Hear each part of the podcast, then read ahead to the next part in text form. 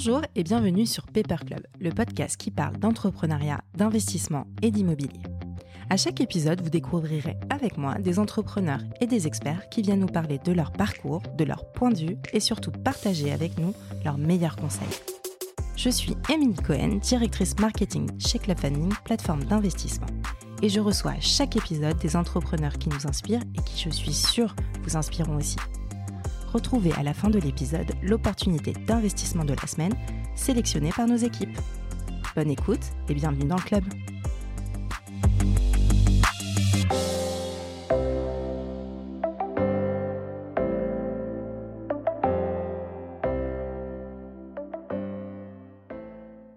Bonjour à tous, bienvenue pour ce nouvel épisode de Paper Club. Aujourd'hui, je suis très fière de recevoir mon invité du jour, Francis Lanchner. Bonjour Francis. Bonjour Émilie, c'est moi qui suis fier d'être là. Eh bien écoute, franchement, c'est vraiment un plaisir de te recevoir pour différentes raisons. La première, c'est que tu as été, avec Camar Finance, la première entreprise à faire confiance à Club Funding. Et franchement, ça, on s'en rappelle. Euh, d'ailleurs, euh, quand j'ai commencé à dire euh, au David, je suis super contente, Francis a accepté notre invitation. Ils m'ont donné plein d'informations et je me souviens au tout début quand ils sont venus te voir, ils étaient impressionnés.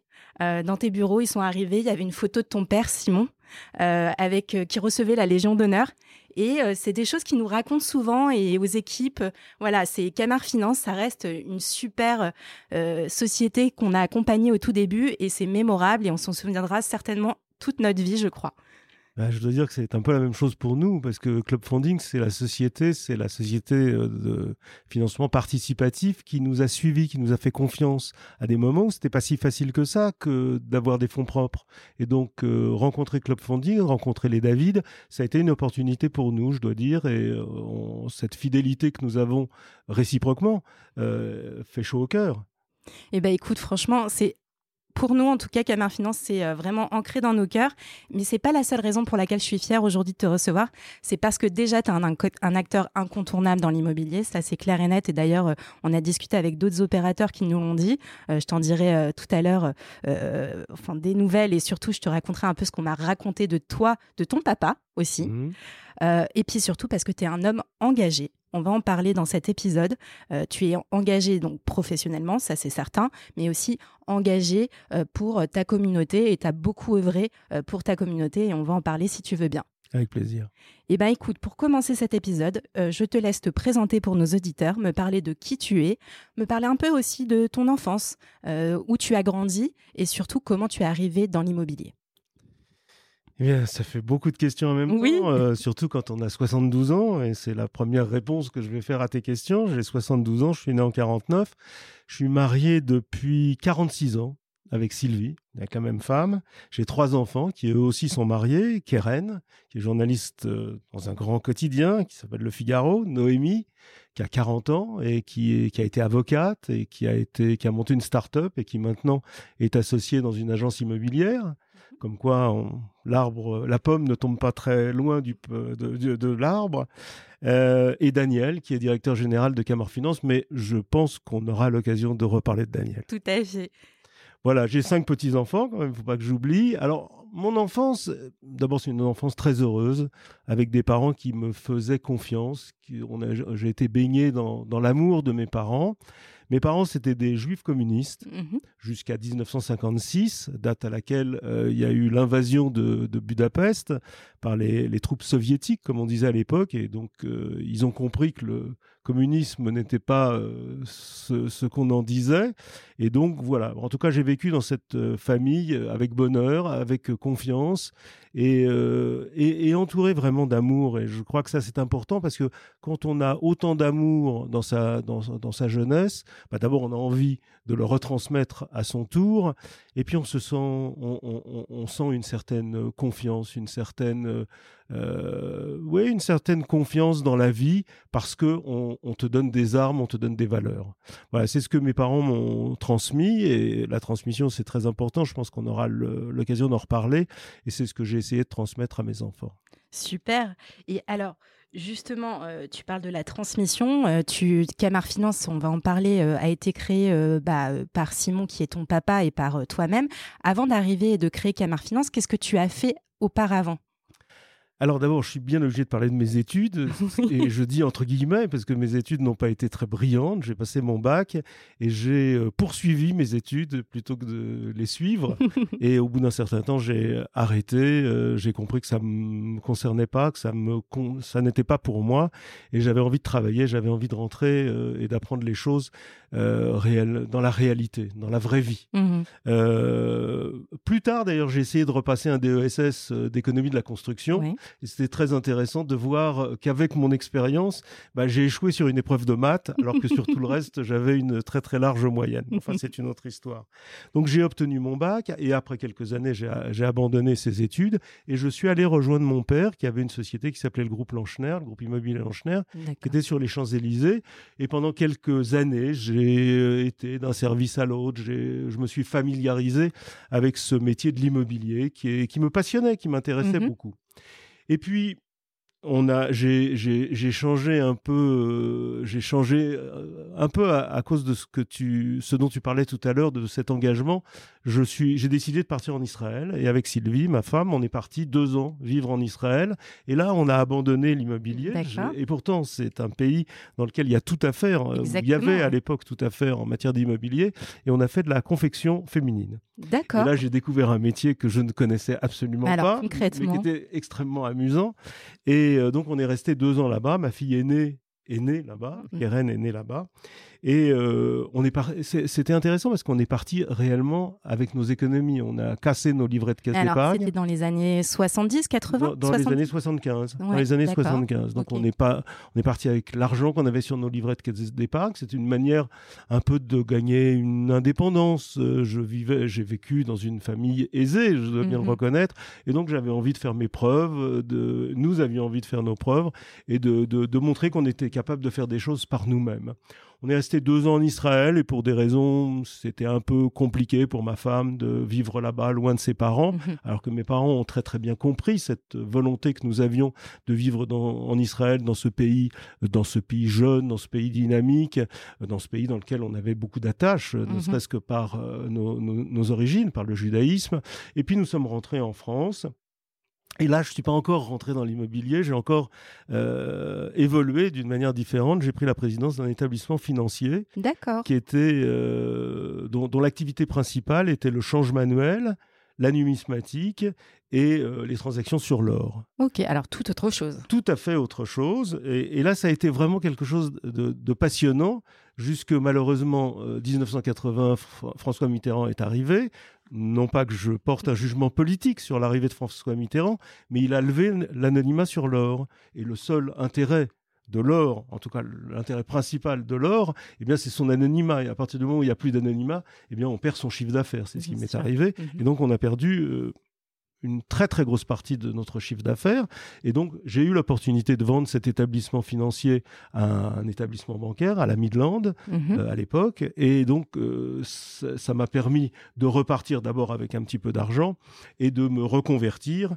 Et c'est là que, euh, en 1987, j'ai rejoint mon père et nous avons créé Camar Finance euh, et on a acheté ces bureaux où nous sommes installés aujourd'hui, rue Marbeuf, au 28 rue Marbeuf. D'accord, ok, super. Voilà, tu connais tout mon parcours jusqu'à Camar Finance et j'ai une petite anecdote euh, peut-être qui t'intéressera. Quand on a cherché des bureaux pour s'installer, euh, puisque pour s'installer, on, a cherché, on a cherché, on trouvait pas, c'était très compliqué. En plus de ça, on n'avait pas tellement d'argent, faut dire la vérité, pour commencer. Et on nous a présenté des bureaux, mais il fallait acheter à la fois les bureaux et un entrepôt à Mandelieu.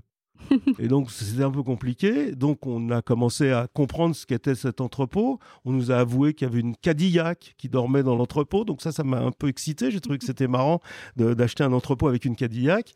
Donc, on a acheté tout ça, les bureaux, le truc. Et puis, on s'est rendu compte qu'en réalité, on achetait tout ça à une société qui était détenue par un, marchand d'armes de l'époque qui s'appelait Khashoggi. Voilà. Ça, c'était pour l'anecdote. la, jolie surprise. Voilà. Mais on n'a pas fait d'échange marchandises, je dirais, entre l'immobilier et les armes. Ok. Et alors, justement, euh, la création de, Camar Finance, est-ce que tu peux me raconter un peu la genèse et euh, surtout le métier historique de Camar Finance? Alors d'abord, euh, Camar Finance, quand on l'a créé, donc aujourd'hui ça fait grosso modo 35 ans qu'on a créé Camar Finance, donc dans les années 87 comme je le disais, mais Camar Finance, en réalité, c'était une, une nouvelle jeune société parce que elle était l'héritière de tout le savoir et de toute l'expérience de mon père mhm. euh, dans le groupe immobilier Lanchner qui avait fait faillite d'ailleurs quelques années auparavant. Euh, mais donc c'était à la fois une jeune et une nouvelle société et je pouvais bénéficier de l'expérience et de l'intelligence, je dirais, de, de, de, de la façon dont mon père pouvait concevoir l'immobilier et les grosses opérations. Voilà. Et alors, le, métier euh, initial, quand même, Camar Finance, vous êtes euh, promoteur immobilier. Euh, c'était déjà le cas à la jeunesse, j'imagine Pas tout à fait. Alors, je dois dire qu'on a commencé, on a eu l'opportunité de connaître le président de la Massif, Jacques Vendier. Donc, on vient d'ailleurs de, de nommer une rue euh, à son nom mhm. euh, à Niort, euh, au siège social de la Massif. c'était un homme extraordinaire, c'était lui le fondateur de la Massif, et il nous a fait confiance. D'ailleurs, toute notre vie, ça a été des rencontres de gens qui nous ont fait confiance et mhm. dont on n'a pas trahi la confiance. Tu parlais des David tout à l'heure, mais donc il y avait Jacques Vendier, et Jacques Vendier a compris que il, pouvait s'associer avec nous et qu'on ne le trahirait pas. Mhm. Et donc avec Jacques Vendier, on a fait beaucoup d'opérations euh, de tertiaires. On a construit des entrepôts pour des sociétés qui s'appelaient TF, Danone, Olida, Kleber, enfin des sociétés, la, Générale des Eaux. On a créé des, des, lieux comme ça, on a construit des lieux comme ça en association avec la Massif. Donc ça, c'était la partie, je dirais, qui rapportait de l'argent à, mhm. Camar Finance. Mais euh, euh, mon père, euh, donc on travaillait ensemble évidemment, et je m'inspirais de son action et de son intelligence et de sa connaissance. Mais mon père, quand les opérations étaient trop petites ou, ou, qu'elles ne, euh, n'engendraient pas du rêve ou de l'utopie, alors les opérations ne l'intéressaient pas. Donc il ne rêvait que d'opérations compliquées dans, mmh dans lesquelles il fallait investir du rêve, de la sensibilité, de, l'humain.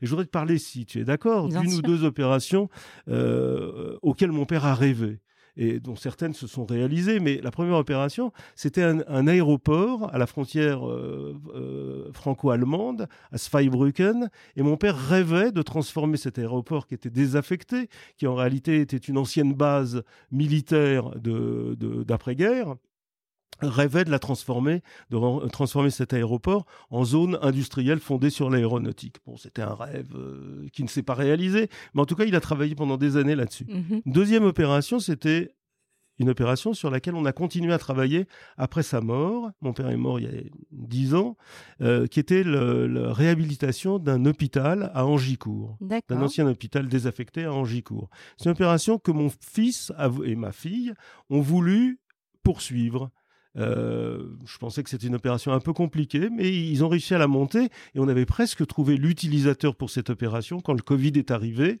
Malheureusement, l'utilisateur euh, s'est désisté et donc mhm. cette opération, euh, malheureusement, je, je crains qu'elle soit perdue. Et puis il y a la dernière opération dont je voudrais te parler parce que elle a déterminé un peu l'activité de Camar aujourd'hui, de Camar Finance aujourd'hui.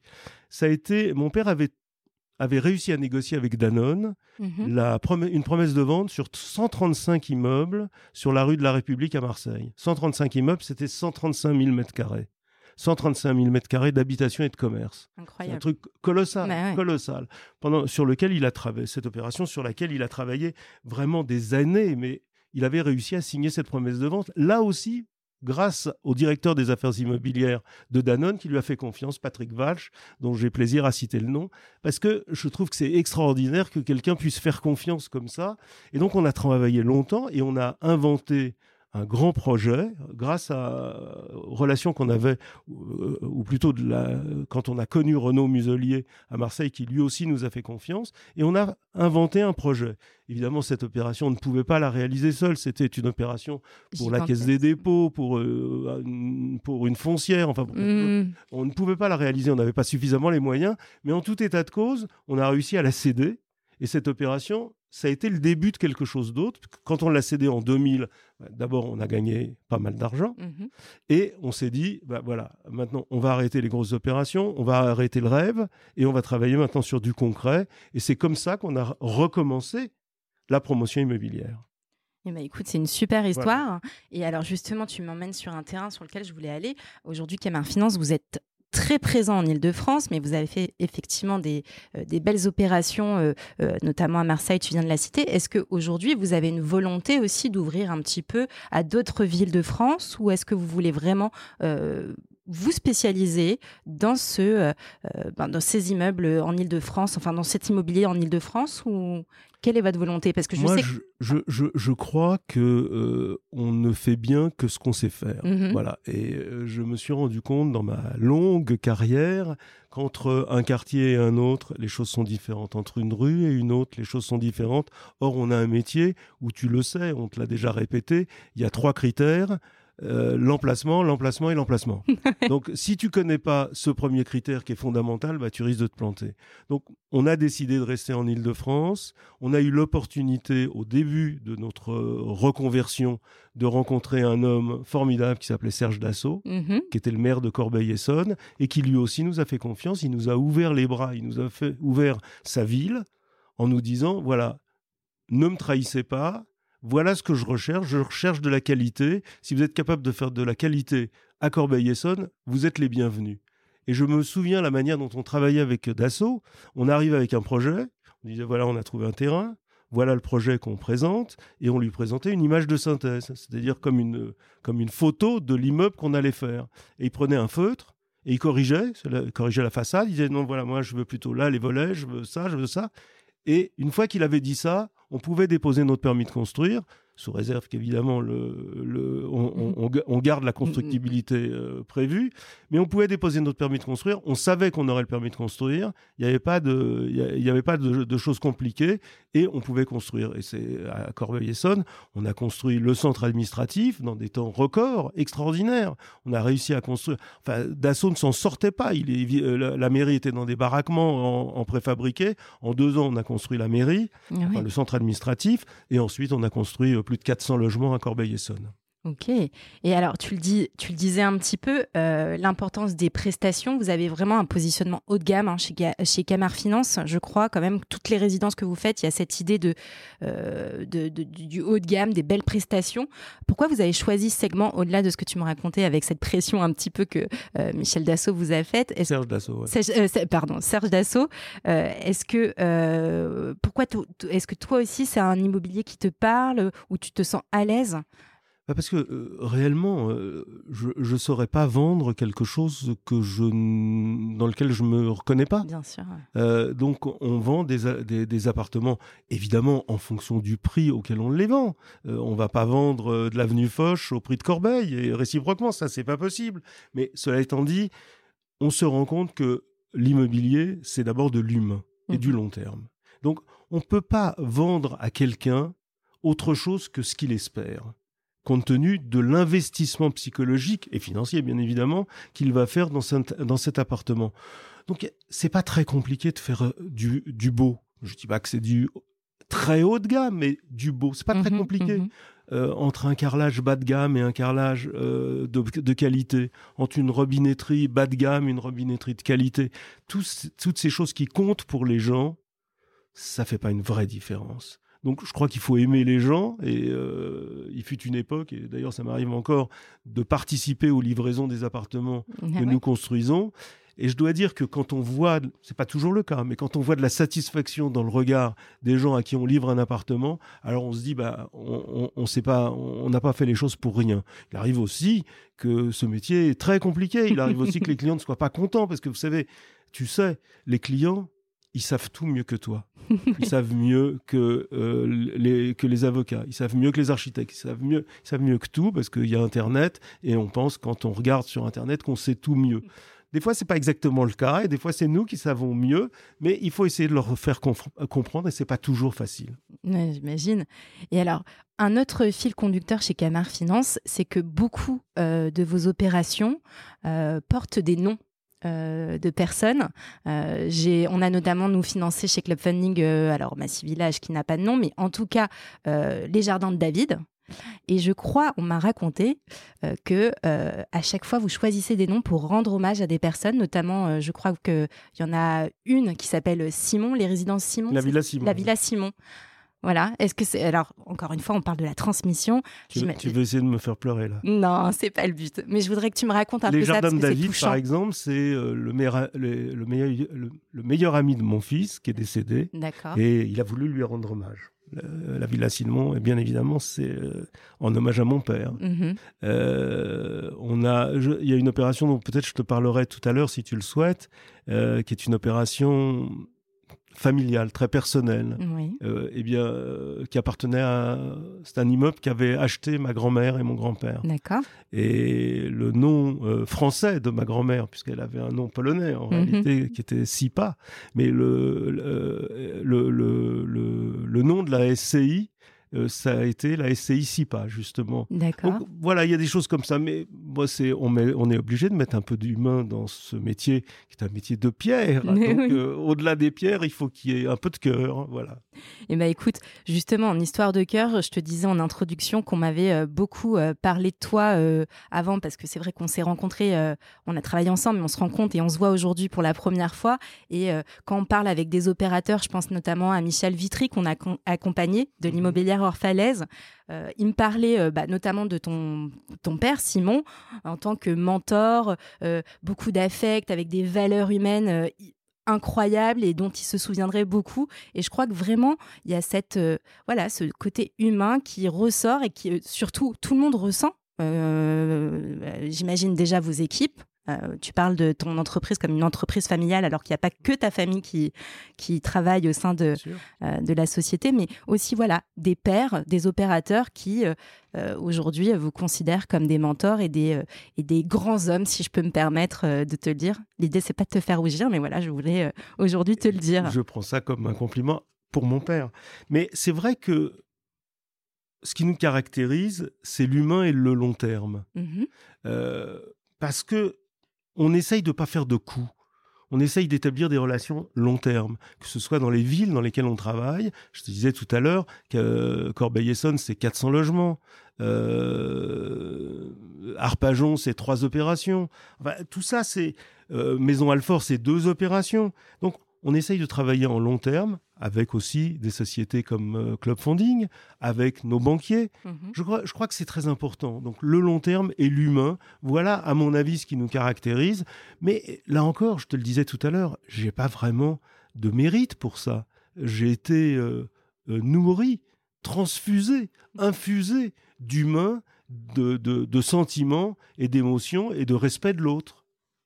Et au-delà de cette dimension humaine, moi, il y a autre chose qui m'a sauté aux yeux quand je quand j'ai regardé un petit peu euh, euh Camar Finance, comment vous présentez euh, l'entreprise, c'est aussi l'immobilier pour tous.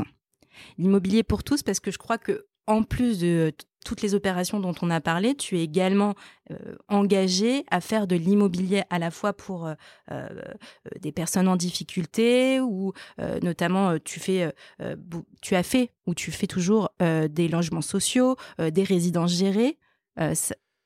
Alors, je veux dire franchement, euh, on n'a pas de mérite à faire des logements sociaux parce que souvent ça nous est imposé euh, mm-hmm. par, par les municipalités. Il faut dire que ça, ça fait partie aussi de l'évolution du métier dont on pourra peut-être parler tout à l'heure. Euh, les logements sociaux, oui, c'est vrai. On a réalisé, il n'y a pas si longtemps, à Saint-Cyr-l'École, une résidence intergénérationnelle. c'est vrai que c'était aussi à la demande de la mairie, mm-hmm. mais ça nous correspondait bien. à, côté, dans, à côté du terrain qu'on venait d'acheter, il y avait une résidence pour étudiants et je trouve que ça complétait bien l'ensemble d'avoir une résidence intergénérationnelle, euh, un peu sociale, euh, qui permettait, je crois, d'avoir un pôle euh, multiculturel, multi, avec une certaine diversité. Alors oui, c'est vrai, ça, ça, fait partie aussi des choses qui nous caractérisent. Et alors, autre, autre question que je voulais te poser, parce que euh, tu me parlais au tout début quand même que tu as grandi dans, un, dans, une, euh, bah, dans une famille euh, communiste, pardon, et finalement, tu travailles dans l'immobilier. Est-ce que c'est pas antinomique en fait de, de l'immobilier, le communisme? Alors, je suis désolée, il y a peut-être des gens qui vont sursauter et qui vont dire ouais, qu'est-ce, qui, ce qui se passe? Mais toi, est-ce que tu as toujours réussi à travailler avec cette bah, non, c'est l'un et l'autre. Enfin. moi, tu sais, je suis pas communiste. Hein, vraiment. Aucun jugement. on dit que la gauche a des idées nobles et je veux bien le croire, mais je pense qu'elle le partage aussi avec toutes sortes de gens intelligents et sensibles. Mais je, je, crois que c'est pas antinomique. D'abord, il y a des tas de pays communistes qui construisent des logements par définition, et on vit dans un pays, euh, et c'est peut-être euh, aussi une autre chance, c'est que on a toujours besoin de logements, et c'est la raison pour laquelle aujourd'hui notre marché ne se porte pas si mal. D'abord parce qu'il y a une telle demande dans toutes sortes de logements, y compris dans les logements sociaux, et ce qui est un peu impulsé par le politique. Mais je, je, crois, et, pas, et le deuxième euh, point, c'est cette, euh, ces taux d'intérêt qui sont extrêmement bas mhm. et qui favorisent l'acquisition. Alors on peut se retrouver aussi bien avec des primo-accédants qu'avec des investisseurs, mais dans les deux cas, on s'y retrouve. Bah, ouais, tout à fait, tu as, raison. Mais du coup, moi, j'ai envie de te demander, euh, est-ce que, je suis désolée, je creuse un peu. Vas-y, vas-y, euh, creusons, creusons. C'est un peu notre métier, tu sais. Avant de construire, on creuse. Mais finalement, est-ce que, euh, j'ai envie de te dire, ta, ta culture familiale t'a permis, toi, d'avoir une, une, vision de l'immobilier qui est différente Ou est-ce que c'est, je ne sais pas si tu vois ce que je veux dire, mais tout ce qui, a, ce qui a fait de toi un homme aujourd'hui euh, fait que euh, dans la transmission des immeubles que, euh, que tu, que tu, enfin, l'immobilier que tu fais, est-ce qu'il y a une leitmotiv, un fil conducteur, il y a quelque chose qui vraiment tu veux pas déroger à la règle? C'est pas dans ma c'est pas seulement dans ma vie professionnelle c'est dans ma vie. Mmh si tu veux j'ai été nourri de valeurs que j'ai essayé d'enseigner à mon tour à mes enfants et dans d'autres euh, moments de ma vie dont on parlerait peut-être puisque tu souhaitais que je parle de mon engagement, de mes engagements. Mais donc c'est pas seulement dans ma vie professionnelle, dans ma vie de tous les jours, quand je rencontre quelqu'un et dans mes activités d'aujourd'hui, eh je, je, crois que c'est très très important d'être inspiré de valeurs d'humanisme, de respect de l'autre, et, je, crois qu'on peut pas vivre autrement. Enfin, quand on vit quand, on voit la cruauté de ce monde aujourd'hui, et il n'y a pas encore si longtemps, euh, dimanche dernier, quand on parlait de l'affaire Sarah Halimi, quand on parlait de cette policière qui s'est fait égorger, mais on vit dans un monde trop cruel, dans lequel on a besoin de respect, on a besoin d'authenticité, on a besoin d'humain, on a besoin de, de respect de l'autre, oui, tout à fait. Ok, et alors justement, tu me fais une belle transition. J'aimerais qu'on parle de tes engagements euh, personnels euh, et culturels et cultuels. J'en rajoute encore une couche. Euh, déjà, la première question que j'ai envie de te poser, c'est pourquoi alors désolé, c'est peut-être abrupt. finalement, tu as grandi quand même dans, tu le disais, tu es un enfant d'après-guerre, hein après-guerre. Euh, le judaïsme, peut-être euh, euh, que c'était pas un judaïsme revendiqué, peut-être au niveau de tes parents. Pas du tout. Alors, comment t'es amené à défendre aujourd'hui, en tout cas à œuvrer pour le judaïsme? Bah, C'est là encore l'histoire d'une rencontre. D'accord.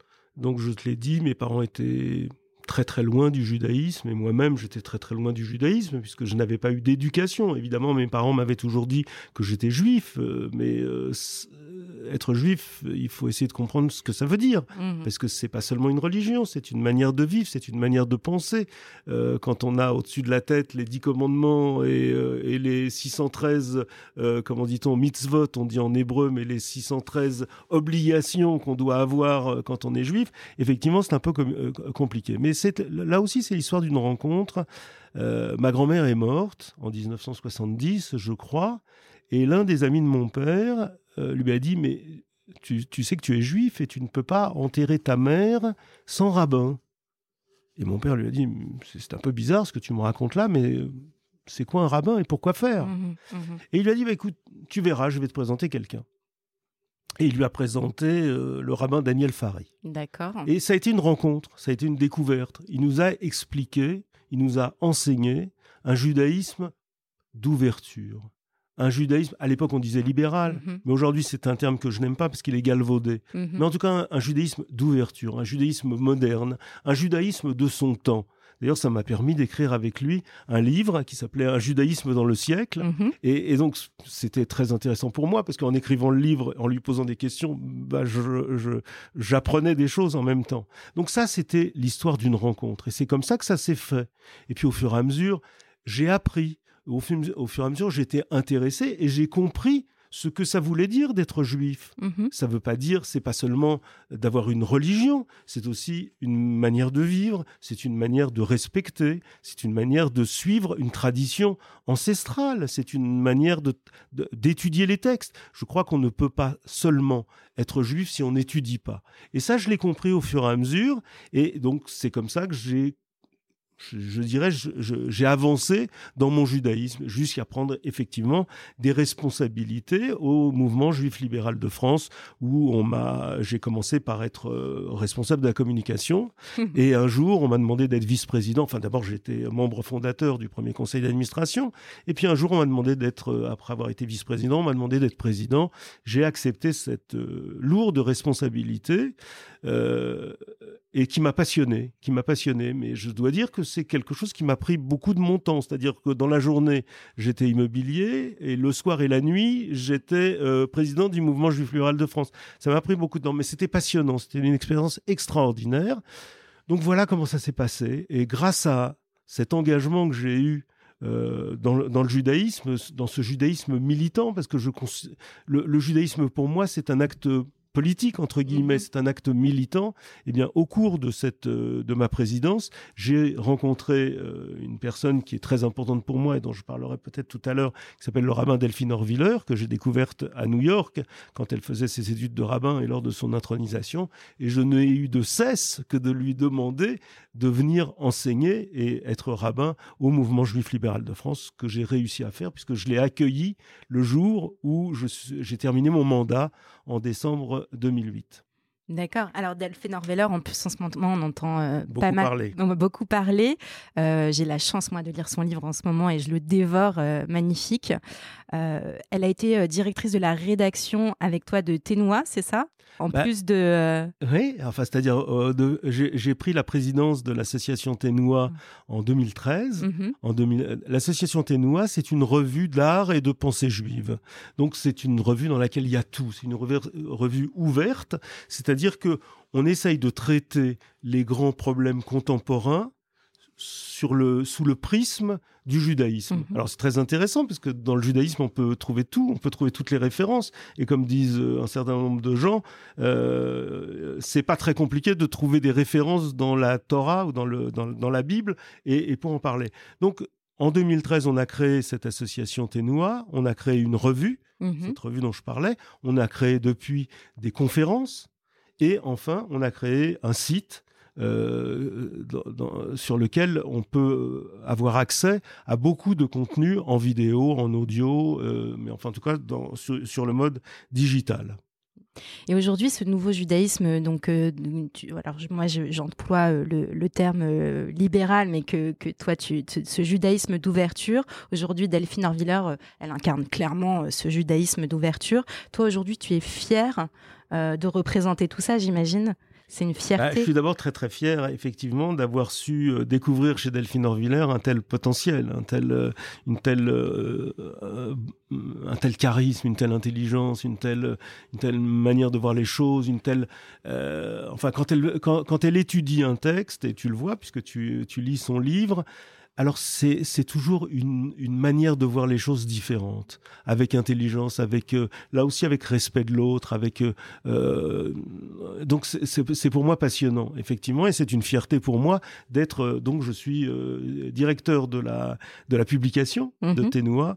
Euh, mon rôle est modeste, mais en tout cas j'ai plaisir à y assister. Hier soir c'était il y avait un comité éditorial où on a décidé du prochain thème ou du thème de la prochaine revue et tout ça est passionnant. Voilà. Autre chose qui a dû te rendre extrêmement fier, je pense, c'est que récemment, tu as été également, euh, comme ton papa, euh, décoré de la Légion d'honneur. Alors, première question, comment tu as eu l'information? Est-ce que tu reçois un mail, un appel qui t'informe? De- Voilà, tu es très informé, toi. Alors, écoute, euh, c'est un, un moment très émouvant, en vérité, parce que euh, j'avais eu du temps de mon père euh, l'ordre du mérite. D'accord. Il était décoré, il avait, il, il, avait fait toutes les démarches, semble le dire, et donc j'avais eu le, ruban bleu. Et puis après, il m'a dit, écoute, euh, voilà, on va essayer de. Je, voudrais que tu aies la Légion d'honneur.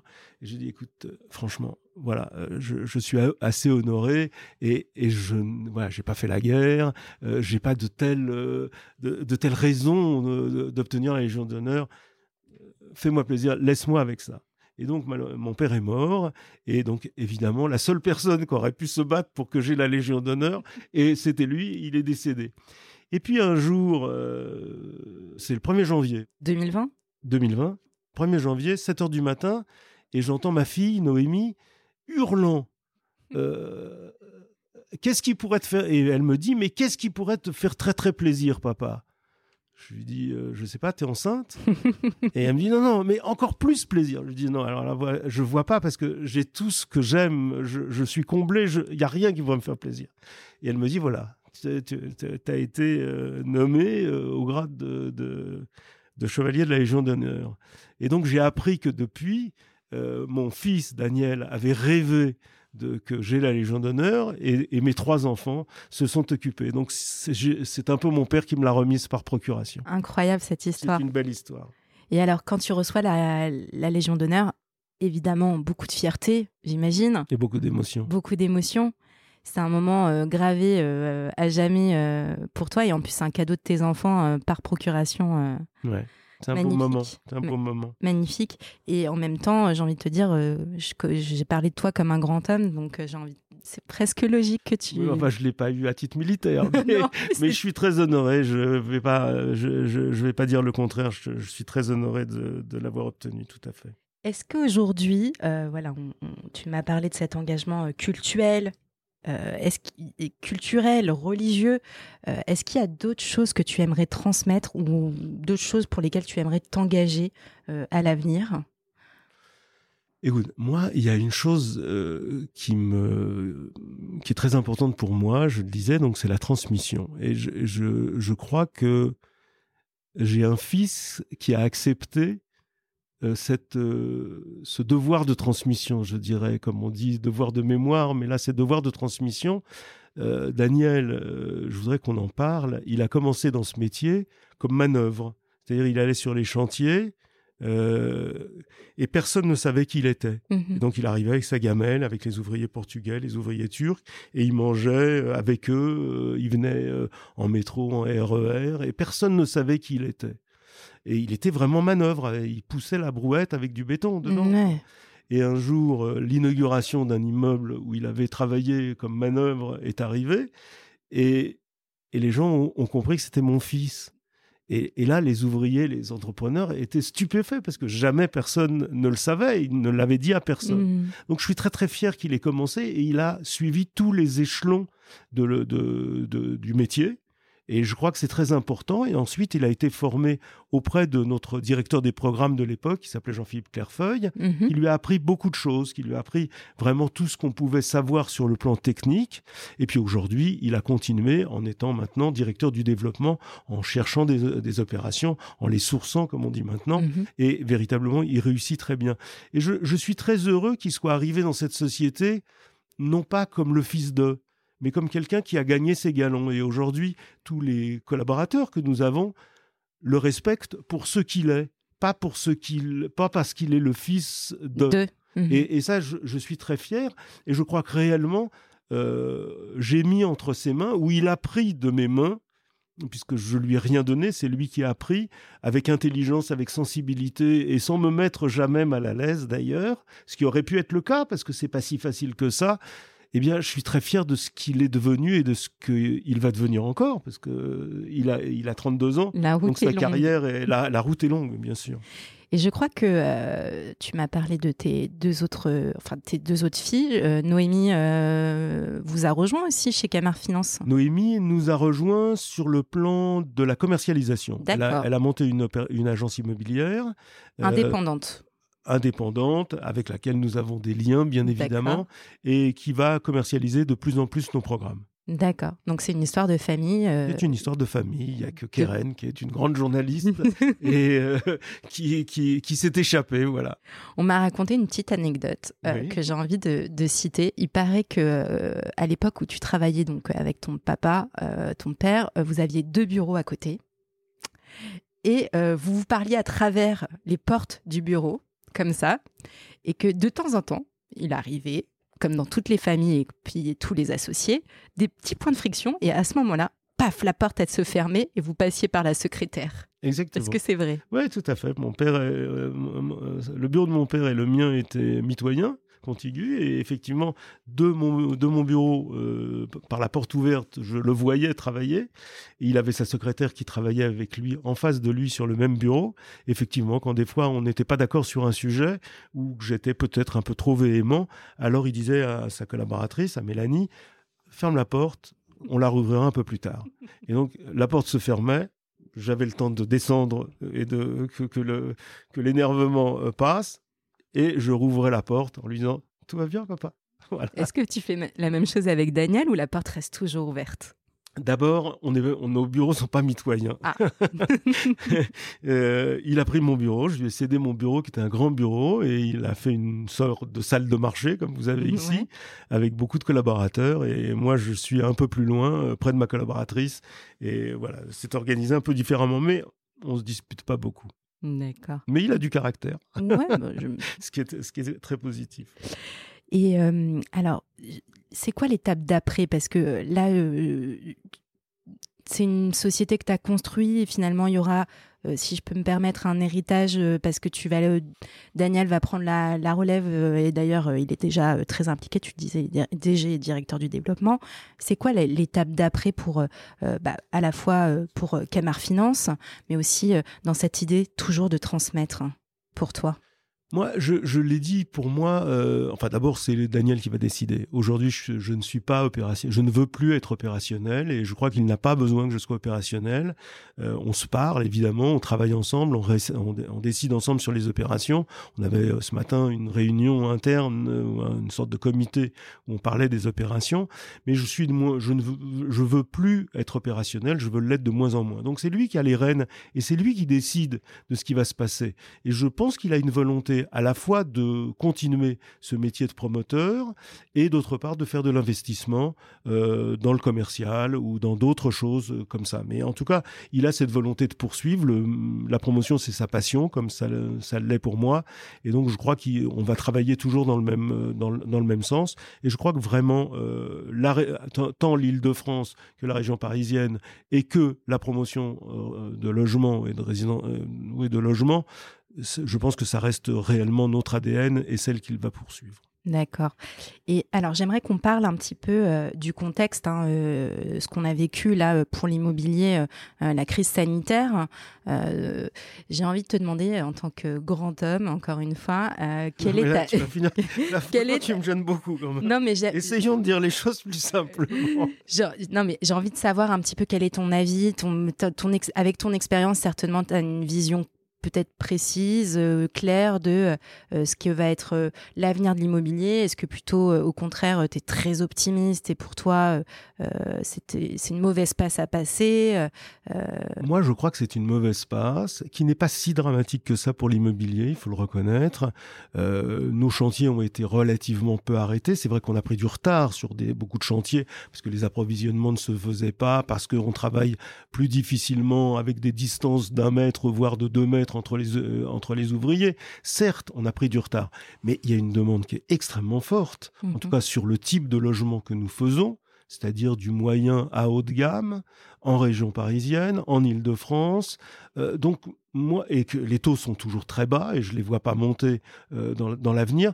Donc oui, moi je crois que c'est une mauvaise passe, mais pas une passe dramatique comme euh, comme comme les ce- années 80. comme celle que non, enfin je parle pas des années 40, non, comme comme celle que passent aujourd'hui les restaurateurs, les petits commerçants et tout ça. Pour eux, c'est dramatique, c'est une mort euh, assurée quand on voit tous ces magasins qui sont fermés, mais c'est c'est insupportable, c'est débilitant et, tous ces cafés, tous ces restaurants. Alors eux, pour eux, c'est dramatique. je ne peux pas dire que c'est dramatique pour nous. C'est difficile. Nos opérations de 2020, qui auraient dû sortir en 2020 vont sortir en 2021. Enfin, il n'y a pas de drame. C'est vrai qu'on prend du retard, mais on est dans une situation réellement. Euh, il ne faut pas pleurer pour rien. Mmh hein, voilà. Ok. Avant de terminer et de passer à mes questions rituelles, euh, est-ce qu'il y a d'autres sujets que tu voudrais qu'on discute aujourd'hui ou est-ce que tu penses qu'on a fait le tour? Je sais que tu es un homme plein de ressources, donc il y a peut-être des histoires que tu peux nous raconter et qui vont faire rire nos, nos auditeurs. Non, non, non, on va, rester sérieux.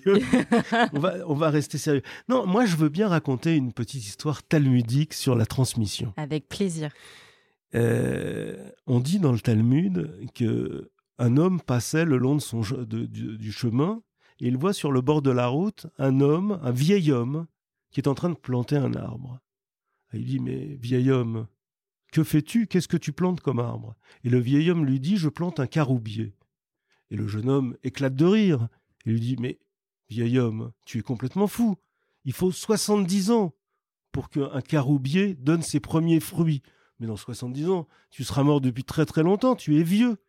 Et l'homme a dit ce que je dis aujourd'hui pour mon fils. Quand je suis venu sur terre, des caroubiers étaient déjà plantés. Et je veux planter cet arbre pour mon fils. Magnifique histoire, super pour terminer, Francis. Je passe à mes petites questions rituelles. Alors, à tous mes invités, je pose toujours les mêmes questions. C'est pour euh, en savoir plus un peu sur eux. Déjà, quel est le média dont tu ne pourrais te passer? J'ai peut-être ma petite idée avec ce que tu me racontes euh, de ta fille qui travaille dans un journal, mais peut-être pas. Alors, dis-moi. Évidemment que je ne peux pas ne pas regarder le fil du Figaro le matin en me réveillant et chercher euh, les articles qu'elle écrit. Et je dois dire qu'elle est sur un sujet très sensible puisqu'elle ne parle que de santé en ce moment, du Covid et de, vaccination. Donc effectivement, euh, c'est un sujet qui m'intéresse et, que je regarde en premier lieu euh, le fil du Figaro. Mais il y a un média dont je ne peux plus me passer aujourd'hui, c'est Twitter. C'est-à-dire, je me réveille le matin et euh, je suis sur mon téléphone et je regarde tous les comptes de Twitter qui m'intéressent. Enfin, je regarde Twitter d'une façon générale et un certain nombre de comptes qui m'intéressent, de gens qui s'expriment et dont j'aime l'expression ou la pensée. Qui sont pas forcément des gens qui pensent comme moi, mais des gens dont j'aime la pensée parce que je pense que aujourd'hui, respecter l'autre, c'est lui parler. On mhm. peut avoir des divergences, mais ce qui est le pire, c'est quand on ne peut pas se parler, quand on ne peut pas poser de questions. Et là, si tu veux, je peux te raconter une anecdote. Primo Levi raconte qu'il était dans, le camp de concentration et il crevait de soif. Et il y avait un stalactite le long de la, de la maison. Et il voit ce stalactite et il veut le prendre, le casser pour le sucer, mhm. pour boire quelque chose. Et un nazi qui arrive et qui lui casse le stalactite et qui lui dit ne prends pas, ne, tu ne peux pas le prendre. Mmh et il dit pourquoi? Warum mmh dit-il en allemand. Et l'allemand lui dit ici, il n'y a pas de question. On ne pose pas de questions. Et quand il n'y a pas de questions, c'est la guerre. Mmh Donc voilà, excuse-moi encore de, cette, manière de dire les choses. Donc oui, je suis très intéressé à la fois euh, par des gens dont je, dont je suis proche par la pensée, mais d'autres gens dont je ne, qui sont pas forcément euh, des gens dont je partage les idées, mais en tout cas dont les idées me semblent intéressantes. Voilà, donc je regarde beaucoup Twitter le matin. Je regarde aussi Instagram sur mon compte personnel. Là, j'ai plutôt que des amis qui, qui me suivent ou je ne suis que des amis. Mais il y a des gens sur Twitter vraiment qui me passionnent, comme euh, Antoven, comme euh, Gilles Clavreul, mhm. comme euh, Caroline Fourest et, d'autres comme ça encore. Donc voilà, Le Figaro, Twitter, Instagram. Et puis il y a des gens que, dont j'aime les interviews. Euh, une journaliste comme Léa Salamé, par exemple, me passionne. Je trouve que c'est une femme d'une intelligence. Je suis pas toujours d'accord avec ses idées, la manière un peu dont elle pose les questions. Ou Sonia Mabrouk, qui elle aussi euh, est brillantissime. Et je, n'aime pas du tout l'article qui a été fait sur elle dans Libération, qui est un article horriblement sexiste et, méprisant. Et je, suis contre ça. Donc voilà euh, les gens et les médias dont je ne peux pas me passer. Eh ben, écoute, super. Et du coup, j'ai envie de dire, question de la suite logique. Quelles sont euh, les personnes qui t'inspirent au quotidien aujourd'hui? Alors d'abord, je peux pas dire, je peux, je peux pas ne pas citer mon père. il est présent en permanence. Tu, tu le disais, euh, on était l'un à côté de l'autre, et donc il était présent pendant des années, hein, puisqu'on on, a créé ensemble cette société. Euh, jusqu'à sa mort, il était à son bureau. Euh, deux jours avant sa mort, il était à son bureau. Euh, donc, on, donc voilà, l'homme qui m'inspire et qui m'a appris tellement de choses, qui m'a et pas seulement des des, des, des, des, choses techniques, mais des choses humaines. Et je, je crois que c'est les choses les plus importantes. Être capable de transmettre avec amour et avec confiance les rênes de la société comme il l'a fait, je, voilà, ça, ça, m'inspire et j'espère être capable de, de, le faire. Il y a d'autres gens, il y a des gens comme Serge et Beat Klarsfeld, qui sont des gens qui se battent, qui se sont battus toute leur vie pour un idéal de justice, pas pour la vengeance. Et je les ai connus depuis très longtemps, je les connais depuis 1971. Mmh et jamais ils n'ont fait un acte de vengeance, ils n'ont fait que des actes de justice. Et quand j'ai milité avec eux et quand j'ai été en prison avec eux, en 1971, quand je me suis retrouvé une dizaine de jours en prison en Allemagne, eh bien, j'étais fier d'y être parce que j'avais l'impression d'avoir fait quelque chose. J'avais l'impression d'avoir fait une manifestation pour la justice. Donc Serge Beat Klarsfeld, évidemment Delphine Orviller, le rabbin Delphine Orviller, qui est une, une femme euh, qui pense ce monde avec intelligence, avec bonté, avec charisme et avec respect. Il y a, si tu veux que je te parle d'artistes, il y a deux artistes euh, qui me viennent à l'esprit, euh, c'est Viala et Pincemain. Voilà, euh, j'aimerais bien. J'ai eu un, Viala dans mon salon, mais j'aimerais bien en avoir un autre. Et, et Pincemain, j'aime bien. Parmi les entrepreneurs, je dirais qu'il y, y, y, a des lieux communs, tu vois, si tu dis euh, Steve Jobs ou, ou si tu dis, euh, je sais pas, euh, Ribou, si tu dis, bon, alors évidemment, c'est c'est évident que tout le monde les admire, ou, ou Arnaud et Pinault avec cet mm, mm. amour de l'art, enfin des vrais, des, des, vrais entrepreneurs, et, et même quelqu'un comme Tapi qui va jusqu'au bout de son courage, qui, malgré la maladie, qui je ne je suis pas d'accord avec tout ce qu'il a fait, mais il faut reconnaître quand même et, avoir de l'admiration pour ce courage et cette, volonté de se battre jusqu'au bout. Enfin, il y a des tas de gens comme ça. Et puis, je lisais, parce que j'ai entendu euh, euh, euh, des, podcasts précédents, et je me suis dit, mais qui pourrait être un peu, je veux dire, qui pourrait, qui, quel serait l'entrepreneur qui ne serait cité par personne et qui m'intéresse? Et j'ai pensé à, au fondateur de Tapi, de Tati, pardon, de, Tati, ah, de Jules Waki. Et je, trouve ça, c'est incroyable, ce type, la manière dont il a inventé quelque chose comme ça en arrivant de, de, de son pays natal. Voilà, mais il y en a tellement d'autres, évidemment, il y a beaucoup de gens qui m'inspirent. Bah, c'est magnifique. Merci pour ces belles paroles, Francis. J'étais encore une fois ravie de te recevoir. moi, j'ai été très, très honoré d'être interviewé par toi. Ça fait un super numéro et franchement, merci beaucoup. À très bientôt, Émilie. À très bientôt. Ne partez pas tout de suite. Nos équipes ont sélectionné pour vous une opportunité d'investissement qui devrait vous plaire. Et on vous la présente sans plus tarder. Bonjour à tous. Je suis Paul-Éric Perchaud directeur du crowd investing chez Club Funding. Je vais vous parler de Super Club, une nouvelle forme d'investissement locatif proposée sur Club Funding en partenariat avec Colonize, fournisseur de solutions de logement innovantes et leader du co-living en France. Super Club permet de vous constituer un portefeuille diversifié d'appartements en colocation dans des villes à forte demande locative partout en France. Sous la forme d'une obligation simple, vous bénéficiez d'un versement fixe de coupons mensuels et d'un intéressement à la plus-value lors de la revente de l'actif.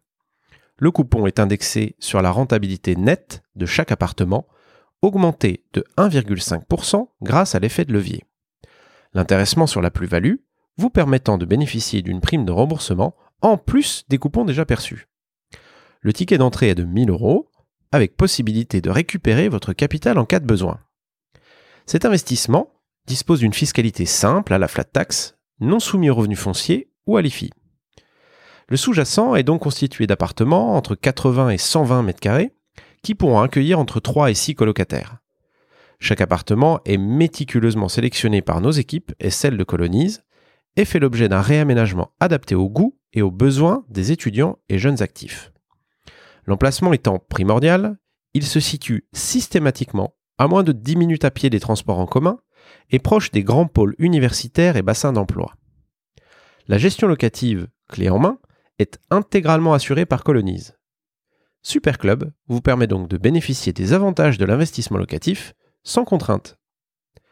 Pour rappel, le rendement n'est pas garanti, les offres de financement participatif comportent des risques, notamment le risque de perte en capital et d'illiquidité. Rendez-vous chaque semaine sur clubfunding.fr pour découvrir les opportunités Superclub.